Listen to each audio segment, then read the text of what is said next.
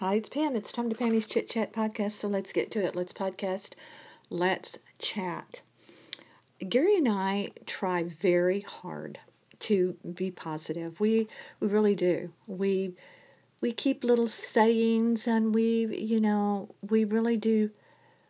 When we're stuck in traffic, we try to say, well, we, we could be in the accident that's ahead, or you know, let's look at it this way, if and but blah blah but I'm telling you, trying to glean for for positives right now is is really tough. And there's so much just nonsensical things going on.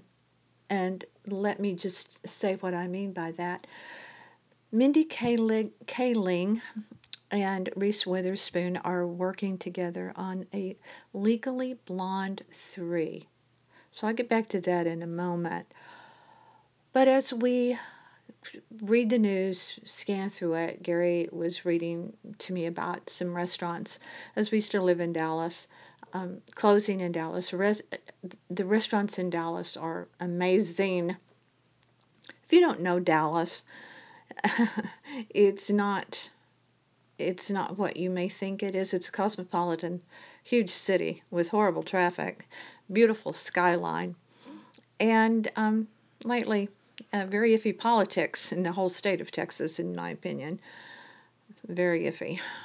But they they have had uh, really good restaurants, and many of them are closing permanently. They're they're not coming back after all of this being shut down kind of thing. Some, you know, I think some of it is is uh, kind of when you write in the course, when you when you get off course and you and it needs a correction. I think sometimes things are overbuilt, overdone, over this, over that. So it's it's correcting the course. So that could be a lot of trendy restaurants. They come and go they do come and go. In Dallas, they do a lot everywhere, and it's a tough, tough business to make money. And that's why um, restaurants never advertise a whole lot, if you notice, because they have very small margins that they operate under. And I'm not even sure how they do it. It's like, how do you know how how much food to order for the day? How do without it spoiling? I mean, think about when you buy groceries and you go to a farmer's market and you buy a bunch of veggies. Do you really use them all? Before they go bad. okay. Well, we try to, but but uh, sometimes you just can't. Um, a friend, a neighbor, and a friend uh, shared some produce and fruit yesterday, and uh, we froze the fruit. Uh, she gave us this huge, huge onion. It was very sweet of her. And the citrus, we we dice it and slice it, and we freeze it, and then you put it in drinks. Uh, and the bananas you freeze, you peel them and freeze them, and then you use them in smoothies. So that's a good way to keep that stuff. But there's just no good news. It, it's, it's like I said about Legally Blonde 3, which again I will get back to. But Pier 1 is closing. They're shuttering. They, they've three months ago they filed for bankruptcy, and now they are asking they tried to pull it together and make it work. They tried to find a buyer. They've tried to get out of it, but they have found that they just cannot. And some of it has to do with having to shut the doors for these months. But some of it is just something they couldn't overcome. It's been in business for 58 years, and they had last year they had a thousand stores. At this time of bankruptcy and permanently closing, they have 500. They plan to close all of them. I have through the years shopped at Pier 1. It went from being a, a very uh, funky kind of store to being uh, having some pretty cool stuff. I I bought some uh, great uh, champagne flutes, martini glasses there, just stuff, you know, and and so that's going away. Yet another re- retailer going away. Of course, J.C. Penney. J.C. Penney, they probably needed to go a long time ago, uh, but still, you think about the people that it impacts, and that's how I feel. It's awful for the people that it impacts. Uh, Neiman Marcus bankruptcy. I don't know what'll happen to to that in the end, but Pier One, if you order online, they're, they're they will honor, they will fill those orders. Uh, they probably will open the stores at some point to get rid of their inventory. So I happen to know someone who also likes Pier One, so I'm gonna I'm gonna make sure she and I stay on track if they have some kind of big closeout sale, which I'm sure they will, at the store near us. But back to Legally Blonde 3 being remade. Legally Blonde was a cute movie. This was before Reese Witherspoon pulled her, Do you know who I am? I'm an American, you know, when she was drunk her husband was uh, uh, driving drunk, and she showed some true colors there, and you never feel the same about about that that person. And so being America's sweetheart is kind of hard to pull off now. But Legally Blonde 2, I watched it and it was horrible. So why go back to that well? Mindy is a wonderful writer. She is a, a I think she's a better writer than actress. I like her. I think she's pretty cool but I think her writing skills are, are excellent. So perhaps they will come up with something. But Reese is like, what, 45 now? And where do they go with that? That she takes on the Supreme Court? I mean, I'm just not sure. Let Mindy write something original for you, Reese, something that suits where you are now, where we are now. It's sort of like the uh, Sex in the City, the talk about doing a third Sex in the City, and then that caused a big, big ruckus because uh, of Kim Cattrall did not want to do it, and smart is she. Uh, it's about money. It's about keeping your name out there, and I know there's probably not a lot of good material uh, out there, but it seems to me there are a lot of people in the entertainment industry that are that are writing and they're trying to get their scripts out there. So why isn't Hollywood looking a little bit harder, drilling a little bit deeper to find these unknown struggling writers that have real talent? I don't know. I just um, the Sex in the City 3, Sex in the City 2 was an absolute bomb. It why they left New York was who thought that was a good idea. And so to do 3 after all these years when you know they're all in their 50s, I no, do something original with the group. Get the group back together, great, but um, take it down another avenue for us. Let's let's let's let's move on. Let's let's grow with the times.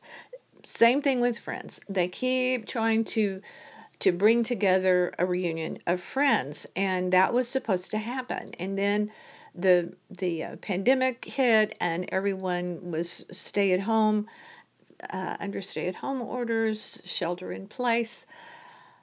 And so they decided to not do it. Now, the speculation on it, and I'm just quoting what I read, I am not saying this myself, is they didn't want to do it virtually because there's no money, there's no real money in that. So they, what they said was they wanted to do it in front of a live audience.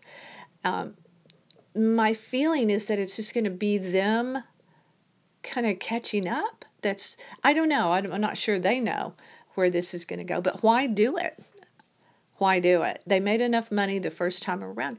You know, for me, I just think about all the young, struggling actors out there. In Hollywood, there's quite a bit of nepotism that people get all sorts of jobs, not just acting, but behind the scenes because of who they are. They have a foot in the door. And these people that go to film school, they go to Juilliard, they they study, they work hard, they struggle, and they can't get a foot in the door.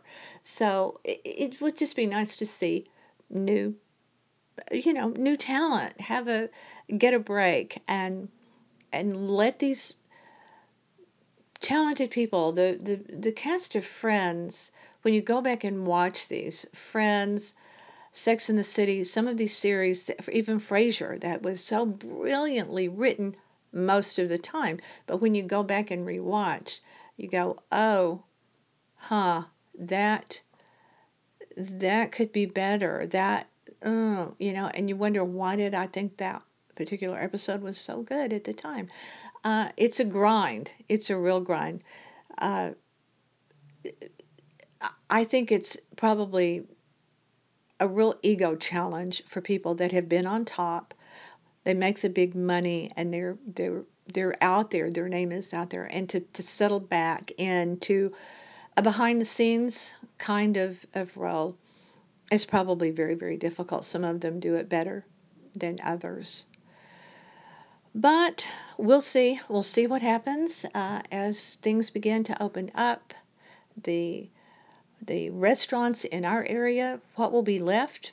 Bigger question: When will we feel comfortable enough, I guess, uh, to go to go back to indoor restaurants? A lot of the restaurants are encouraging people to sit outside. Some of the restaurants are having outdoor seating only, it seems.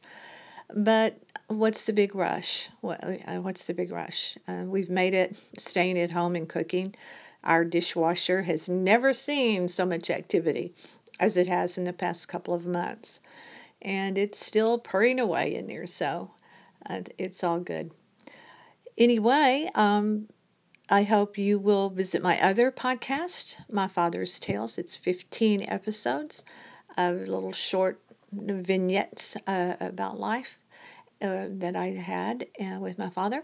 That's a done deal. That's that's over and done with. Um, my travel bistro about it's all kinds of little travel stories and and little um, things that that I want to talk about relating to travel.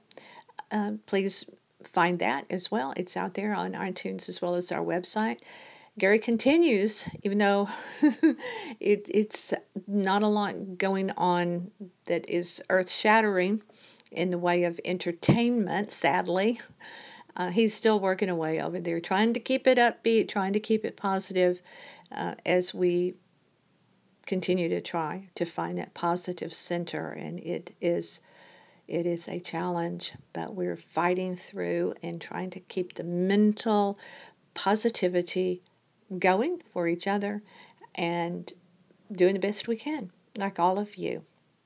Visit us, please, at northpalmbeachlife.com. We also have a YouTube channel by the same name. You can write us on the website at contact us, or you can write me directly at paminthe561 at gmail.com.